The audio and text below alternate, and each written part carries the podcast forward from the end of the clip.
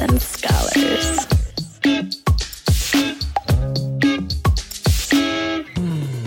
You are listening to a pleasure podcast. For more from our sex podcast collective, visit pleasurepodcasts.com.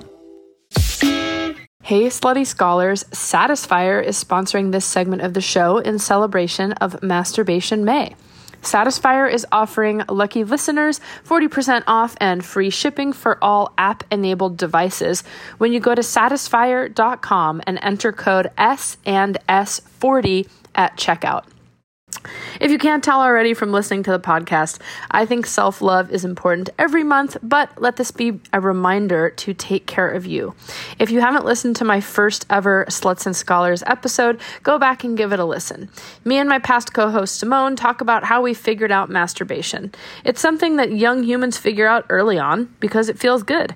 We talk about this in that episode as well, and how creative a lot of people are in figuring out self-pleasure. I invite you all to be this creative in finding new ways of experiencing pleasure. For me, it was the pole at the park. I figured out that if I wrapped my legs around it and clenched and released my muscles for long enough, that this awesome sensation would happen.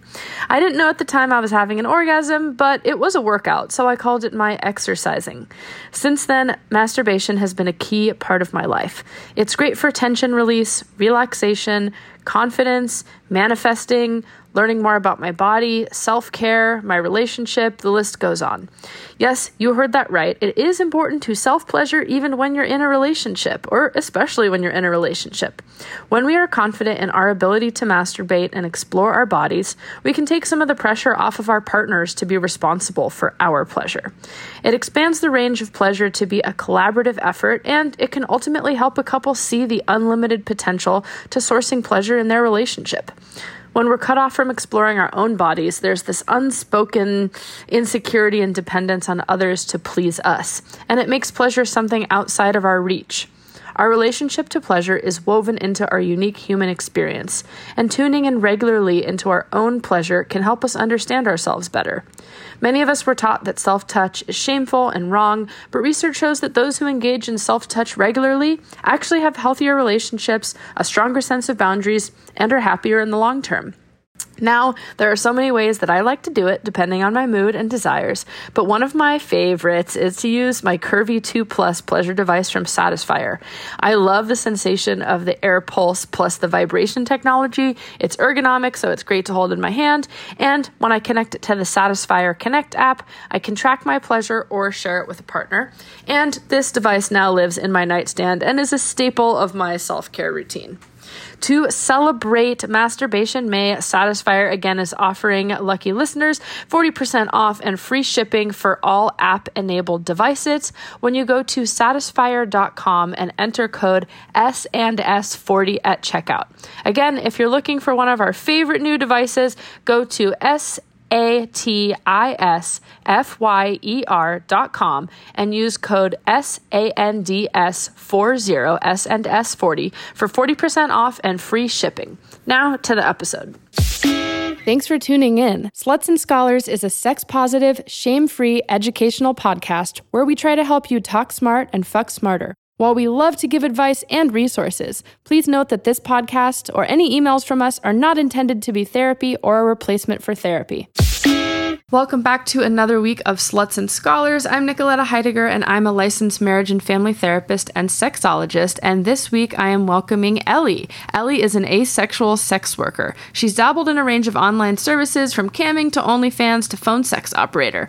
While her sexuality self-admittedly appears ironic, she loves exploring the limitless world of sex, kink, and everything that makes people horny. She's 21 Canadian and an avid jigsaw puzzle collector. That's a crucial piece. Welcome, Ellie. Hello. Hello.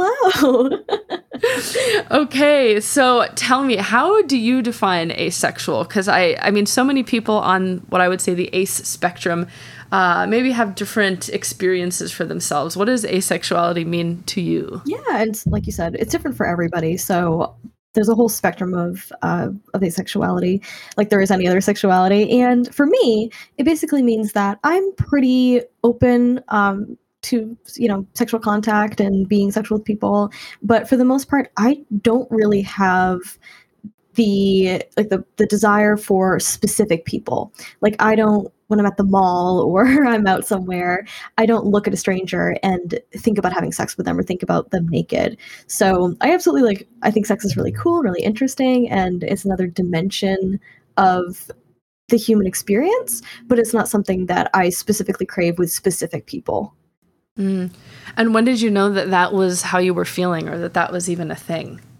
I mean, I was like a young teenager on Tumblr when that was really big. And so I was kind of introduced to the idea when I was a little bit younger, but, I kind of thought maybe this is a phase, I'm still growing, I'm still becoming a person. So, and I dated people, throughout high school and college. So I just kind of assumed I was heterosexual to some extent, or just on some sort of, feeling of sexual attraction for some people.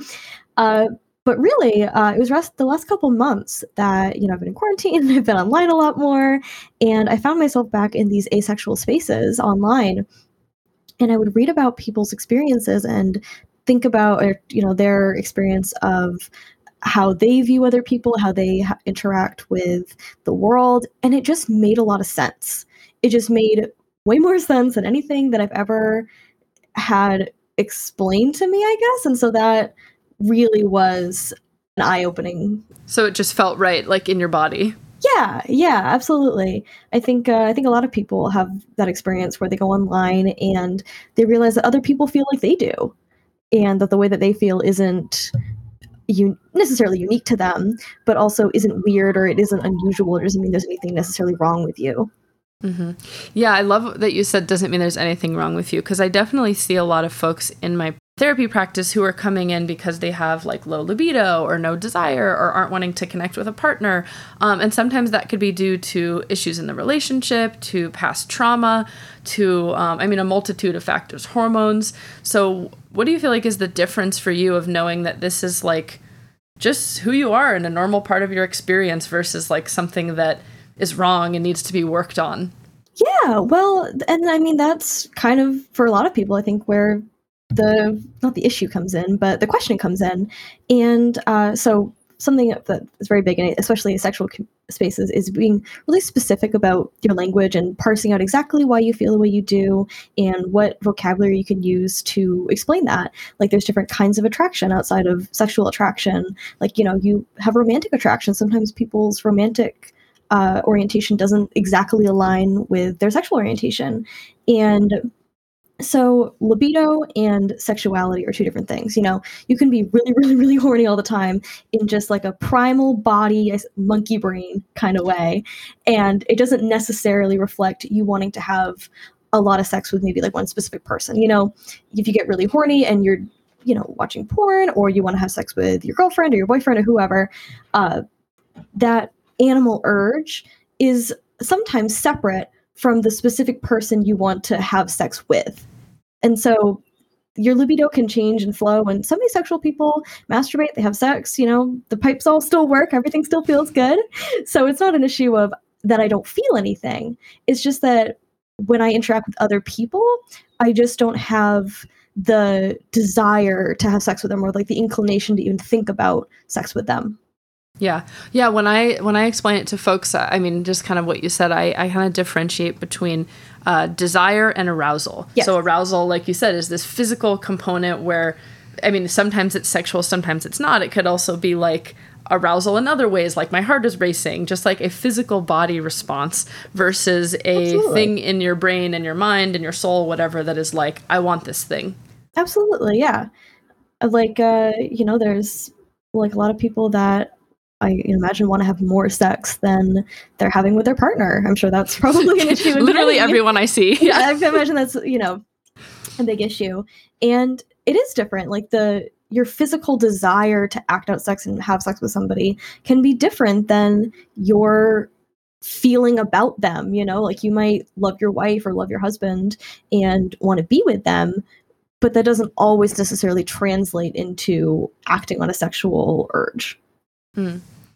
Sometimes I hear folks who aren't having the desire that when they do, I don't want to say push themselves, but yeah, maybe push or force themselves to have sex because of others' expectations or whatever, then it, it doesn't feel good and it makes them want to avoid it more. So knowing for you, if there isn't a desire, do you enjoy? It sounds like you do enjoy that area of your life, and what makes it enjoyable if it's not like initially desired? Yeah, well, so there's a kind of a couple different components to that. Partially, for me, how I personally view sex is that it's another way to express your love and affection and feelings for somebody. You know, I kind of had a phase where I was, you know, not in a specific relationship with anybody, but I had friends and we would, you know, make out sometimes and cuddle and sit on the couch together and be a little bit more physically intimate than most friends would be.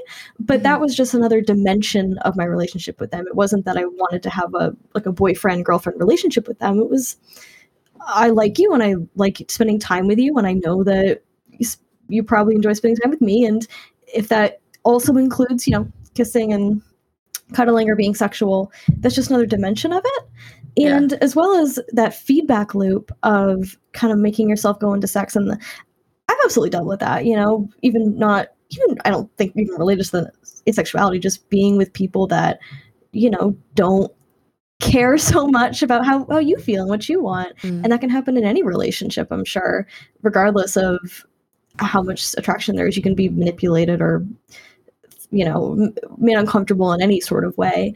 But what I found really interesting is that there's kind of a difference between some people's libidos are more reactive and some are more proactive. And I'm sure you're familiar with this, where some people, once they're in the moment of, you know, the lights are low and the candles are on and the music is on, then yeah, like they're in the environment and it helps you relax and get really, you know, get horny. Yeah, on the podcast I call it responsive versus spontaneous. Yeah, that might be like probably the proper term for it. I mean, I kind of like your way of explaining it, and I'm always looking for new ways to call things so that like my clients understand, so it's not as like therapist talk. Yeah, like one is a little bit more reactive and the other one is a little bit more proactive. Whereas for other people, and they actively seek out sex, you know, people actively seek out one night stands and, you know, friends with benefits because they actively want to have sex. With some people, they're cool with having sex if they're in the situation, but people don't always necessarily go out and seek those situations all the time. Does that help? What do you think some additional maybe misconceptions are that you've maybe heard or experienced around asexuality? I mean, I heard that the first one is like, I can still desire connected relationships. Yeah. I can still get pleasure and have pleasurable physical experiences, and I can still be interested in some kind of sexual exploration in my life. Absolutely. I mean, that's something that I have found personally really interesting, you know, with being online and seeing other people's experiences. And I'm so sorry. Oh, all good. That's what the editing's for. Good. But seeing people online talk about their experience with asexuality and having other people in the comments say, well, that's how I feel, but I don't think I'm asexual. Like something specifically demisexuality. And demisexuality is when you are only able to form sexual attraction to somebody that you already have a close relationship with. So say it's like your friend or your coworker or whoever. And as you build a relationship with them, then sexual feelings can develop. That's a type of asexuality. But you see, you know, at least it, like, you know, from the selection bias of people online, there are a lot of people that feel that way and just assume that because, you know, if they're a woman and they, through an emotional connection, eventually are sexually attracted to men, that they're just heterosexual. Mm. But, you know, like there's a lot of people that go to the mall and see a stranger and think about having sex with them. And so if you don't, you know, have that component, that might indicate something about you that you maybe haven't explored. And yeah. Something really that I love about the asexual community is that there's not a lot of gatekeeping. People are really, really open to, it's really about how can you describe for yourself how you feel. You're just using a vocabulary to help yourself understand what you're feeling and maybe why you feel that way. You know, it's not bad to be demisexual where you are only, you know, forming these sexual attractions to somebody after maybe 6 months of dating. But if you can identify that in yourself and think about that and apply that to your life and your relationships, that's probably more helpful than just kind of waddling around life and hoping that you hit the right thing. Yeah, I mean, I think obviously a big component of that is like potential shame, not having the knowledge. But yeah, definitely I like what you said about the gatekeeping, because every time I talk to a client about any kind of support thing, whether that be like a support group or information, their first response is like, do I have a space here? Will I be welcome? Is there a platform? Am I asexual enough? Yeah. Am I traumatized enough? Am I, and I'm not saying asexual people are traumatized, but I mean, whatever the support is like, am I X enough? Yeah. And then they avoid that support because they think like, I don't have a space here and someone's going to tell me I don't belong. Yeah. And I think that really is something that for all, like you said, all sorts of spaces, people feel that way, feel like they aren't going to be accepted. And that's something that I really appreciate about the online asexual community is that people openly will say, like, you know, if asexuality is just a phase for you, if you realize later on that you do feel sexual attraction to people or that you want to update your label for yourself in a way that better describes you, like, that's awesome. That's fine. You know, life is long. Things are fluid. And, you know, like, obviously there's the stereotype of, like, bisexuality being a phase. And I'm sure for some people somewhere it probably is, you know, just like any other thing in your life. As life goes on, things update, you know, your hormones change, your life changes, and things about, and the way that you think and the way that you feel, it all updates. And so it's okay that if at this point in your life right now, that's how you identify, but in 5 years or 10 years, you don't feel that way anymore, that's okay. Everyone else is moving on and doing different things too.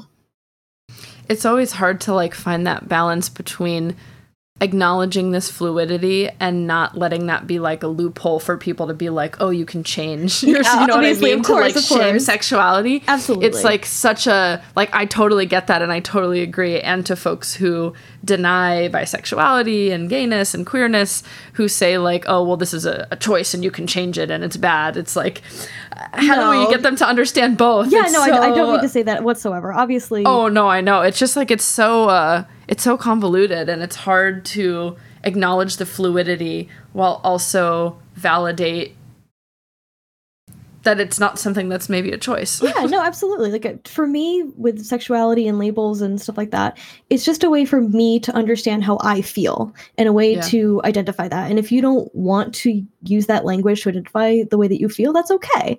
But like, you know, for, at least with asexuality specifically, there's a really big emphasis on understanding different kinds of attraction.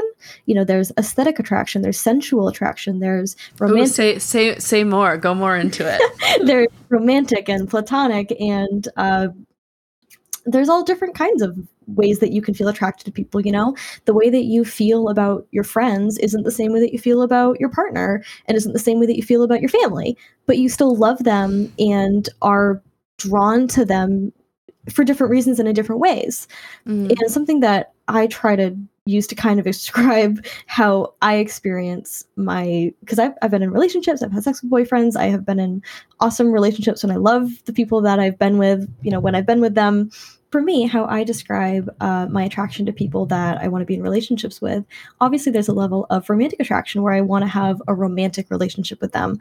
Or, you know, if you really want to be someone's friend, and, you know, sometimes you just have that, you meet somebody and you're like, I really want to be their best friend. You just think they're cool. You think they're interesting. You think they're fun. There's something about that that's different than wanting to have sex with them, but is also another form of attraction. And for me, I feel a lot of, like, sensual attraction. I really like, I think, like, I want to make out with boys or I want to make out with people. I like, that's kind of the extent to which my brain goes, but yeah. And what does that feel like the sensual attraction? I think it's like the desire to be physically close with somebody and, you know, touch them and cuddle them and caress them and have a more intimate sensual experience rather than a sexual one. Yeah. And for me, that line between sexual and sensual isn't super harsh. It's a little bit more gray. Like, I imagine it is for most people. I imagine most people aren't sitting there parsing out exactly what the distinction between wanting to cuddle someone and wanting to touch genitals with them. It's not a hard line. So it kind of is a little bit more fluid for me, and I don't mind indulging in that because I know it makes them feel really good, and I love to make other people feel good. And so is that how you kind of differentiate between, like, friendship and romance? Is like, oh, I'm wanting to have, like, sensual connection with this person. Like, What does romance look like to you? Because I think when I think of it, I think of like romance novels, and romance novels have a lot of fucking, a lot of sex, a lot of sensuality too. But like, what is romance to you? What does that feel like in your body? What is that desire? I guess, I mean, it's the romance book, but without the explicit sex scenes necessarily, right? You know, that's kind of my favorite part though, honestly. Is the buildup you know, you spend a lot of time in a romance novel, like building up, and there's the chase, and there's the, you know, they can't be with each other, and all of those components are still there. And so I guess for me, romance is, you know, when you see on Twitter those tweets of people with their big rose bouquets and their flower petal walkways and the candles and, you know, like the flexing Twitter relationship crap, that like the aesthetics of that are absolutely romance more than they are sex. And so, you know, being with somebody in a long-term relationship is so much more than having sex with them. You know, it's spending days with them, you know, traveling together. Like my boyfriend and I, we are in sync. Like he knows what I want for lunch and what like size I want for lunch. And it's about getting to know a person and having a life and a connection and experiences with that person outside of just, I want to put my dick in them, so that's the only reason I spend time with them. Well, I think a lot of people who don't identify as asexual could probably take advice from that on how to look at other ways of defining connection and intimacy in their relationship. Yeah, and like I think that's what's really awesome about, at least for me, the asexual community, is that you don't have to be asexual to use those linguistic tools. It's just, you know, if you write down on a piece of paper, like some people, you know, maybe they want to have sex with men and women and non-binary people, but maybe they only want to they only end up having romantic relationships or want romantic relationships with women. I'm sure there's lots of people that are like, well, I would have a threesome with somebody, but I wouldn't want to date them. You know, like I would fuck somebody at the bar, but I don't want to have a relationship with that person. You know, you still feel that spark and that connection with somebody and that feeling of love and the feeling of intimacy with that person. It just, my brain just kind of trails off at the bedroom part. Yeah. And so when do you have this conversation with a person that you're dating? I mean, you're in a relationship now. Like, was this someone you met also through like the ace community? Do you think it's possible for asexual to date non-asexual? Yeah, well, so I met my boyfriend before I really kind of had my realization. And so we've been dating for several months at that point.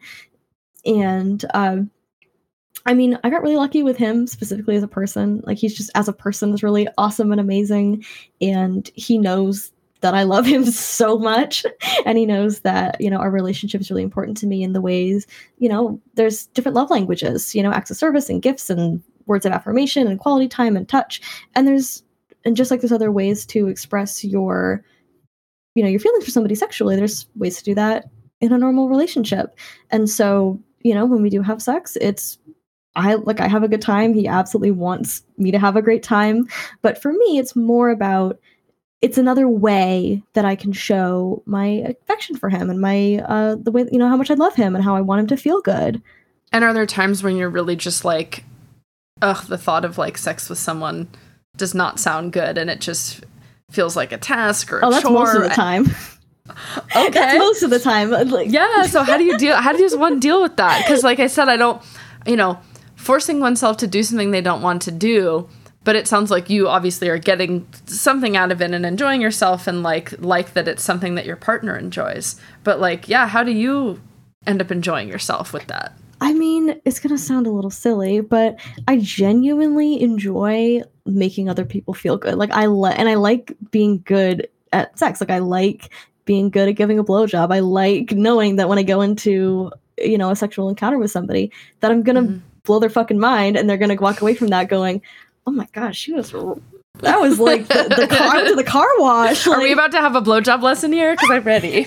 I will say my tip is you want to get the whole cock wet before you put your mouth on it, or at least the part of your cock. Part of this cock that's going in your mouth, you want to be wet before you put it in, because if it's dry, you're going to get your lips caught on it. Just like I say, like you wouldn't put your dick in a dry pussy. It's going to get snagged. you don't put your mouth and on use a dry your hand. Use your hands. Always use your hands. Yes, you got a one hand on your balls, one's a little it's a whole system. Yeah. Okay, but anyway, coming back to it, you like knowing that the person is like enjoying themselves. You like there's like a sense of mastery or accomplishment when you're like, damn, I'm good at that. Yeah, I like being good at stuff. I like having skills. I don't know. This episode is sponsored by Feeld. The best part is I already had the app before they sponsored the show. And if you don't know, Feeld is the alternative dating app for couples and singles. You can download the Feeld app for free and support our show by using the link in the episode's description. And even better, when you use our link in the description on an iPhone, you'll get 50% off the first 3 months of Feeld's Majestic membership. Although originally designed to connect folks seeking threesome experiences, it's become a dating and friend-finding community for awesome, ethical, and honest people seeking to connect and explore their desires. I've met some awesome friends and play partners while using Feeld. I see you, Altadena Daddy. Don't worry, that's not his username. I know you're listening. The app is inclusive to all, no matter your gender or orientation. When you join, you can choose to identify from over 20-plus genders and sexualities. The New York Times even wrote that Feeld's options, quote, put the Kinsey scale to shame. If you are tired of the heteronormative binary dating apps, then Feeld is definitely for you. Nonconformity and shame-free individuality is what Feeld is all about, and it's a great opportunity to explore yourself and your desires even more. And great news, you can download the Feeld app for free and support our show by using the link in this episode's description. Even better, when you use our link in the description, you'll get that 50% off for the first 3 months of Feeld's Majestic membership, which gives you premium features like seeing who has liked you. The Majestic discount only works on iPhones right now, but anyone with a smartphone can download Feeld for free today by clicking the link in the episode's description.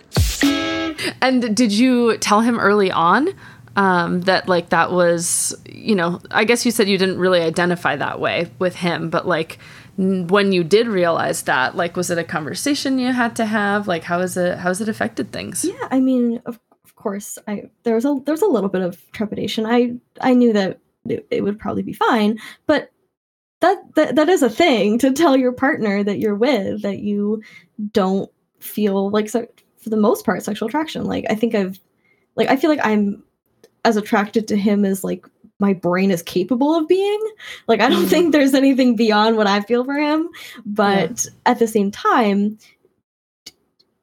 like, does that feel to the other person like there's not the full spectrum of what they want or expect the partner to feel, right? Yeah, like, did he take it personally? Because I imagine some people would definitely. I mean, this is really a testament to him. I really can't speak for how other people who would respond in their relationships. And I imagine, like, if your partner came to you and were, like, asexual, I can imagine that would be really confusing. And, you know, like, what does that mean about our relationship? Do they only have sex with me? You know, there's all sorts of questions that can arise. And I frankly got, like, the best case scenario because he was really good. He was like, oh, like, and I kind of ruminated for a couple weeks. I wanted to be sure. I didn't want to say something and then, you know, a month or two from now, think about it a little more and, you know, feel like I had felt differently. And so I sat on it for a little bit and I really was sure with myself. That's how I feel. This is how I identify. And, you know, I just said to him, like, hey, I kind of feel like I fall somewhere on the asexual spectrum. And he was like, oh, like, okay, like, do you want to talk about it? And so, you know, we kind of talked about it a little bit and I explained how, you know, I still love him and I care for him and all of that we just talked about. And that it's not about him. It's not about whether or not if I was with someone different, I would feel differently. Mm-hmm. It's just the way that I am. And he loves me and accepts me. And it's honestly been great. Well, he sounds lovely and supportive. Oh, I love him. He's the best. I'm so glad. And yeah, I imagine that, you know, for folks listening out there, there are situations where people that you're telling that to, like, don't understand or have preconceived notions or think that it's something about them, which has more to do with their own insecurities. But yeah, what's been most helpful for you in terms of like finding that community online and getting more of this information? Like, are there good resources you might recommend? I mean, AVEN, A-V-E-N, is like the classic, like the OG asexual resource. But I mean, honestly, like if you search on Twitter asexual, there's all sorts of people. On Reddit, there's asexual communities that are YouTube that are readily available. I think that it's, you know, because it's small and yeah, like, you know, it's like an arrest. There's dozens of us, you know. It doesn't feel like there's all too many people. But once you get into that world and your algorithm on social media kind of adapts to what you're into, you see more of it. And you know, everything that you see, sometimes you go in the comments and you're like, yeah, that makes sense. Or I can relate to this on a way that I didn't understand I wasn't relating before, you know, because if you don't, I think, you know, if when you're a kid or when you're younger, you just assume everybody thinks the way you do. Everyone feels the way that you do. I just assumed for the most part that what I was feeling was how everybody else was feeling a sexual attraction. And maybe I just hadn't found the right person yet. That's the big one, is you haven't found the right person. But at the same time, like, I've never had a celebrity crush. I've never looked at, you know, Chris Evans and been like, oh my God, if I could see what would his cock look like? Like, I can think about maybe like he's attractive in the way that, or he's beautiful in the way that I look at like the statue of David by Michelangelo. Like, you can appreciate it. I can appreciate like, but you don't want to fuck it. Yeah, exactly. Like when I look at the Sistine Chapel, I can appreciate the beauty of the human form and the beauty of anatomy and the way people are. But I don't think about Adam's cock and that's so funny. In my I don't want to say childhood room, but in my high school room, I had a picture, like a big giant portrait of the statue Adam above my bed next to a picture of Carmen Electra, and I like had them both up there on my ceiling. I do have statue of David socks. Love that. I will tell you, you know, like the museum socks that have paintings on them. You get them on Wish for like $1. Oh, they're really nice. Good. I will put that in the write-up of the episode. Please do. They're great. Some other folks I know use the term gray sexual. Are you familiar with that term, and what does that mean? Yeah. So, you know, as we talked about earlier, asexuality is a huge spectrum, just like any other, you know, any other sexuality, any other human experience really is on some, I think it's like a 3-dimensional spectrum. It's not X, Y, it's X, Y, Z. It's all sorts of stuff. So gray sexual, to my understanding, is more of a catch-all gray area. Like it says, you know, there's the absolute one side of the spectrum that's sex repulsed, and the thought of touching somebody's genitals is horrific. And I had a friend like that who, from an early age, was like, nope, no genitals near me, please and thank you. Yeah. And that might be the kind of person who maybe needs to date someone else on that spectrum if their partner really requires genital touch with them. Yeah, exactly. And it is different for, you know, every relationship is different and all that kind of stuff. But I imagine that it probably is often more difficult if you're on that sex repulsed side to date, I imagine. But, you know, there's all the people on the other side that are pretty open to, you know, sexual experiences. And so gray is generally in the middle, but it often can mean that maybe you've had sexual attraction to like one or two people ever, or that maybe so it's rare to find that. Like once every 5 years maybe you have somebody that you're sexually attracted to, but it's not a regular thing. Has there ever been that one person or that one thing for you where you were like, if it were the thing, this would be it? I mean, like, aside from the way that I feel about my boyfriend in general. Yeah, like you said, that's as much as you can feel that your brain allows. I think so, yeah. Mm-hmm. Well, something that I feel also probably plays on some level is I have something called like aphantasia, where you don't really have a visual mind's eye. So, like example, the apple, when you close your eyes, you can see an apple. Some people can smell it and taste it and touch it and feel it. For some people, it's a little hazy, but I literally don't have anything. It's like the computer with the screen off, everything, all the information's there. I'm just not visually seeing it in my head. And so, how does that affect things in your life? I mean, it's just the way that I am, so I don't really think about it. But the one way that I really actually figured out that that was what it was when I close my eyes and I'm like next to somebody, I basically have no concept of like where their limbs are and where their body is. And I kind of lose the sense of proportion, which is really weird. I won't lie. It's very weird. Like I'll close my eyes or be in like a pitch black room with someone that I'm in bed with. And I close my eyes and they're not touching me. I literally am like, I don't know how long their forearm is and where it connects to their upper arm. It just is kind of disappears. And I probably imagine that probably doesn't help.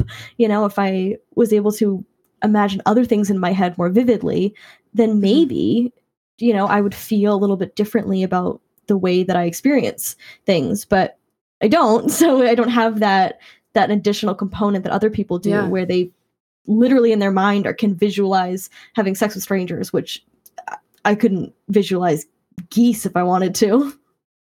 Wow, that's interesting. I wonder if there is a correlation between gray or asexuality and that, what did you call it? Aphantasia.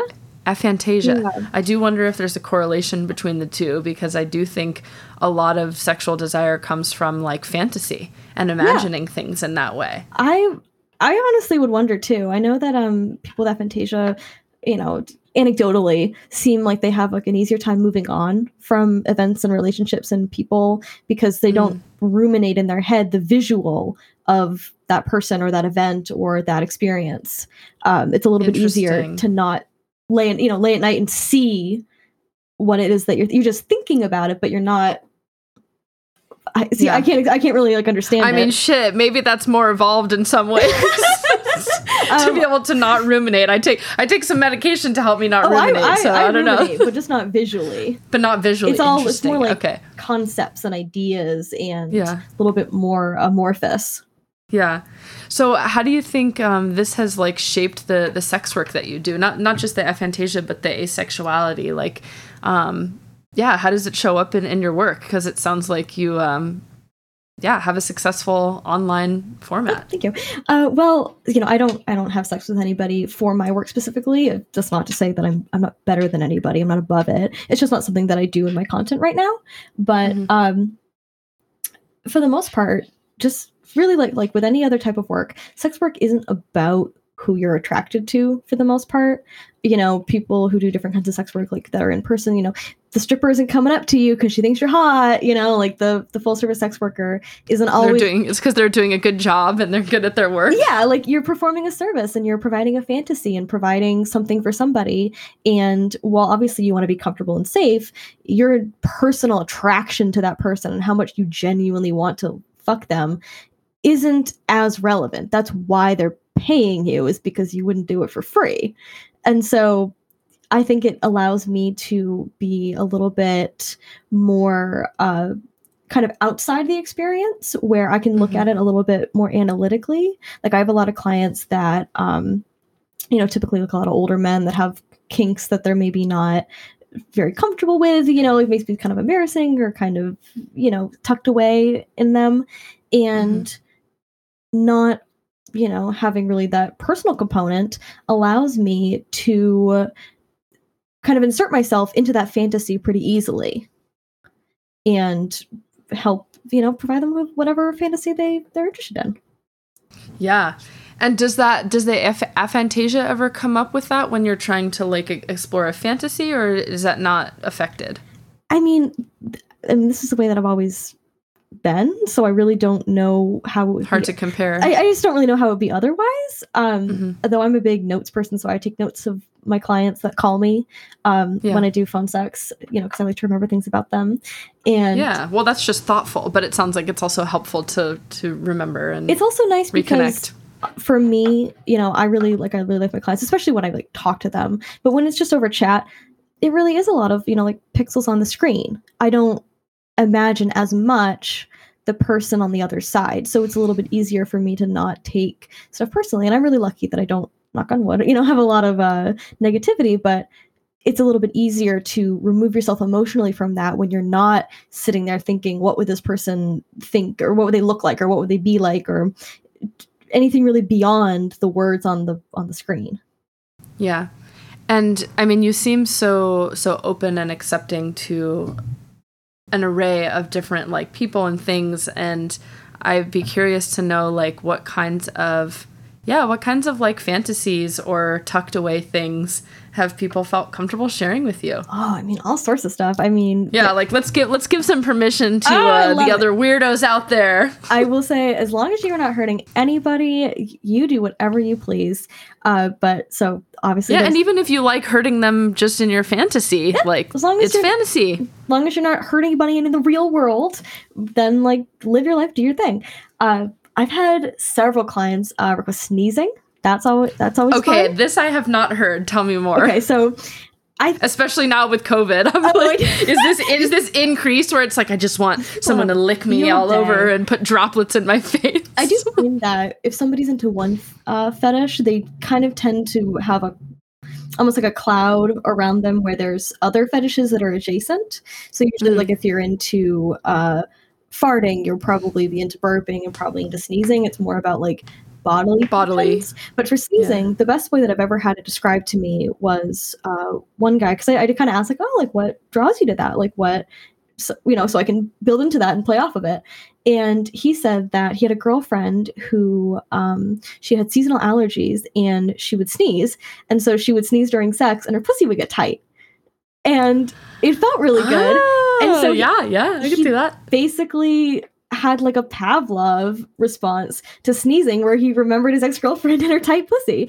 And I and I was like, that makes sense. That makes sense. I'm with you. Like, yeah, that sounds fucking awesome. I bet it was super tight. I'm going to try to sneeze next time I'm having sex. See what that feels like. Coughing also works. Yeah.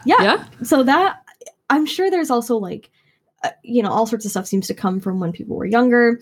I had one, people sometimes just call. Oh wait, so going back to the sneezing though, yes. How do you explore that with clients? Is it more like obviously different sex workers are going to do it differently, but do you explain it? Do you just sneeze for him? Do you talk about the sneezing, and is it all the above? Like, how do you incorporate it? Usually, I mean, it kind of depends. Some people kind of bury the lead and they'll wait till they're a little bit in and then kind of say what they're into. Yeah, people, to see if they can trust you and feel comfortable with you. Yeah, some people get right into it, which is awesome. Love a good 5-minute heavy breathing call, totally fine.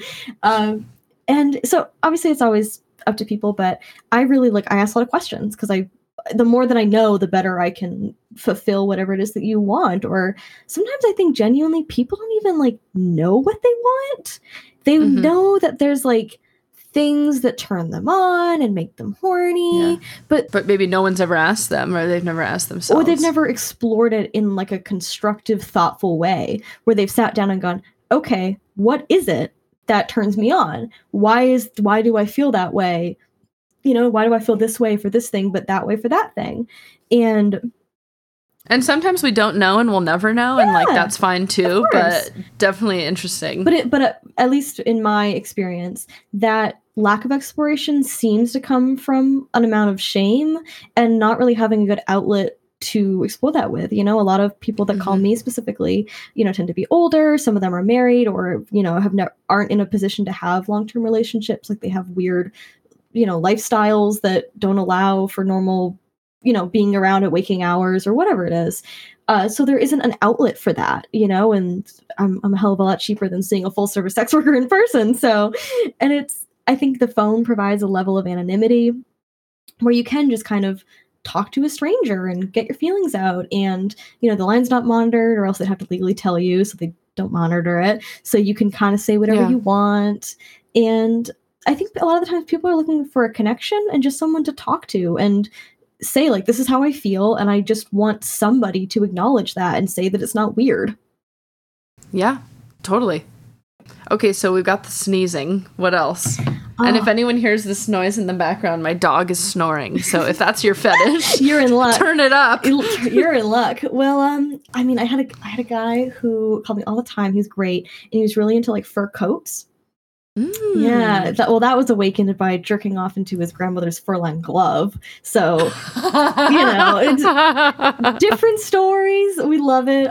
He had this. Man, young people are so. Oh, I don't know if he was young when he first did it, but like young people are so creative. The amount of ways I've heard people figure out like their masturbation stuff early on. Like I would like all of us as adults to be that creative. Oh yeah. Like I knew someone who used to put a Ziploc bag full of conditioner between their mattress box spring, whatever, and the mattress, and then fuck that. And it's like, oh my God, great. How creative. I love it. You gotta be creative. I love that. Yeah. I really liked the pole at the park. Oh, see, I'm a leg crosser. Like I like to grind on something between my legs. But that you can do with the pole at the park because you have your legs crossed around it. You're very smart. That's very smart. I guess you're probably not allowed to do it now that you're an adult, like masturbating on the pole at the park in front of children. A throw pillow is good. A throw pillow is kind of the perfect thing. Yeah. But okay, so fur coat person who got it from jerking off into their grandma's fur gloves. And the main fantasy, and I assume this was a fantasy because I can't imagine he actually fucked his college professor. But maybe I don't know. It was a different time when he went to college. He was older, and basically he like. The fantasy or what the story was that he like jerked off into his college professor's coat in her office, and then she like kind of caught him, and then they had an awkward interaction, and then later on he's at her house for something, and he essentially teaches her how to pleasure herself with the fur because apparently fur feels amazing on your vagina. Apparently it's awesome. Well, I'm just thinking of all those butt plugs for people out there who don't know. There's some lovely butt plugs with attachments that are like fur tails and things like that. So go get some fur and find out if that is a thing for you. Faux fur if you're vegan. Go to the thrift store, get a vintage fur coat, whatever you need. But I'm like a germaphobe. I don't know if I want vintage fur coat on my pussy, but like if that works for you, go for it. Whatever you need. But yeah, so he was really into that. Interesting. Of course you get the usual. My usual clientele tends to be cuckolds. Okay, that's the most popular. That is primarily what I deal with. I think Nightflirt and phone sex lines, for whatever reason, tend to attract more submissive men. It seems to be that doms and dominant women and dominant men tend to do the best on those sites. I think because there is that level of anonymity, and you don't have another outlet for it, and this is kind of a unique. You think it's because then you're helping people who do have that shame, like, to work through it in a more like dominant, assertive way? Yeah. The idea of, frankly, of being submissive to my clients is horrific. I can't imagine anything worse than being submissive for my clients. It grosses me out. Interesting. What is it about that? Because obviously there are people who are professional submissives, but not for you. I just think that in general, my audience, when you're a sex worker, at least in my experience, if you attract a more dominant clientele, they can just be like more difficult to deal with because they're trying to be dominant, so they're trying to get free stuff out of you, they're trying to dom you for free, they're trying to push boundaries and see what they can get away almost with. Like they're doing you a favor that because they're being dominant, they're doing you a favor because you're being submissive. And I don't know if that's dominant or just narcissists. I mean, for some of these people. Or what is the overlap there? What's the Venn diagram here? Yeah. But I prefer submissive men because I just find they're nicer to work with. They tend to be older and they tend to spend more. And I really just enjoy dealing with them better. I find that dominant men are just a pain in the ass, frankly. And I have talked about cuckolding a bit on the podcast. I can't recall exactly which episode, maybe one with Dr. David Lay, The Myth of Sex Addiction. Oh, but I have many thoughts about cuckoldry. I am fascinated. So for folks tuning in for the first time, explain cuckolding a little bit. I love a good cuck. Cuckoldry is essentially when you want either you want to watch or you want to know or you want to have maybe like the mystery of your wife or your partner or the object of your desire, say like a girl that you have a a crush on or something having sex with another man. Usually it's, in my experience, it's been about the you can't satisfy her, so the other man is doing it better because you couldn't do it. And that's essentially your way as the inferior man of like giving her what she deserves sexually. Yeah. And this is different from hot wifing or hot partnering for listeners, which is like you like watching your partner with someone, but there isn't this aspect of necessarily degradation or comparison. Yeah. A lot of cuckoldry is primarily about someone else is fucking your partner or whoever because they can do it better. Because they can do it better. Do you think it's like the eroticized like trauma of having not pleased someone or feeling like you didn't please someone? Yeah, it seems like it's a way, and everyone's different. Low self-esteem is almost horseshoeing itself back into I can satisfy my partner by giving this gift to them, giving almost like this gift of letting them have sex with other people. But at the same time, a lot of them want their wife to be the dominant one where they don't have power. And so maybe they want to be in a cock cage and they want to be submissive to their wife. Sometimes it's about their wife is actually the one who's in control. Maybe secretly, you know, like you don't tell anybody at work, but your cock's been locked in a cage for a month, or she goes out twice a week with what they usually call the other man who's fucking her better is the bull. That's usually what they call it. She has a bull that she goes out with this 10 times a week, and maybe, you know, you do this while she's gone. Or I have this theory that I think there's a certain level of cuckolding for some people that is almost a way to explore an attraction to masculinity or to men. Because I find that a lot of cuckolds... I'm sure that's part of it for some people. A lot of cuckolds are more focused on the dicks and the men than they are the women. They don't want to talk about the way that the woman looks when she's getting fucked. They don't want to talk about how it feels for her. They want to talk about how big his dick is and how it looks going in her, and if they can suck his cock when he's done fucking their wife. So like if it's in the safe space of involving the female partner, there's like more permission to and almost eroticize like, the maleness. And almost like kind of like a consensual non-consent, like, oh, I'm being forced into this.